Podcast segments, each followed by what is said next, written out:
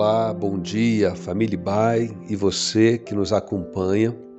Aqui quem fala é o pastor Natan e este é o devocional diário da Igreja Batista Avenida dos Estados em Curitiba, Paraná. Hoje, quarta-feira, dia 18 de novembro de 2020. O tema da nossa semana é Não perca Jesus de vista. E o texto bíblico inspirativo de nossa leitura hoje está em segunda a carta do apóstolo Pedro, no capítulo 3, verso 18. Portanto, amados, sabendo disso, guardem-se para que não sejam levados pelo erro dos que não têm princípios morais, nem percam a sua firmeza e caiam. Cresçam, porém, na graça e no conhecimento de nosso Senhor e Salvador Jesus Cristo. A Ele seja a glória, agora e para sempre. Amém. O contexto dessas últimas palavras do apóstolo Pedro aqui em sua carta, que acabamos de ler, é de advertência contra o perigo que alguns crentes corriam naqueles dias de serem enganados por ensinos distorcidos e contrários ao legítimo ensino do Evangelho de Jesus. Nos versos anteriores, ele avisa que algumas pessoas, as quais ele chama de instáveis, estavam distorcendo os ensinos do apóstolo Paulo e das Escrituras de um modo geral para seguirem suas próprias paixões. Ou seja, usavam as Escrituras sagradas para defender suas próprias ideias, ao invés de julgarem suas ideias pelas Escrituras Sagradas.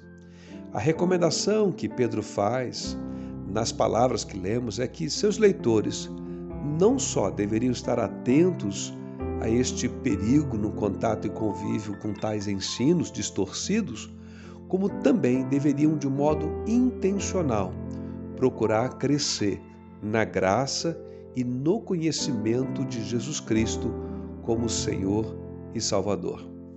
Usando uma linguagem própria desse momento que vivemos, eu diria que, para Pedro, a melhor vacina para as heresias e a distorção da palavra de Deus, para se evitar a contaminação pelas heresias, era um compromisso com o crescimento pessoal no entendimento da graça e do senhorio de Cristo. Esse crescimento na graça e no conhecimento tem, de um modo mais geral, o sentido de um processo de ensino, de aprendizado, pelo qual a compreensão da salvação, da obra de Jesus na cruz do Calvário, como uma realização de Deus na vida daquele que crê, seria cada vez mais fortalecida. Uma coisa que precisamos nos lembrar é que o nosso crescimento espiritual não é algo automático, ele é resultado de um comportamento intencional.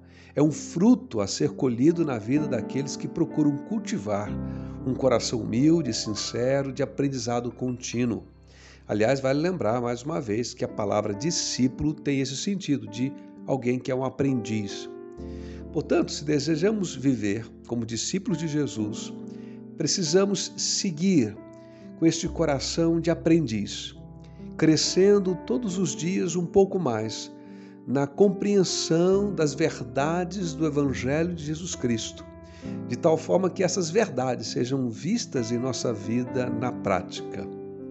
Que Deus então nos abençoe assim e que nós possamos seguir crescendo e aprendendo todos os dias a experimentar do amor, da graça, do cuidado de Deus, a dependência dele e, ao mesmo tempo, uma compreensão clara daquilo que realmente a Bíblia ensina sobre como viver de modo agradável a Deus.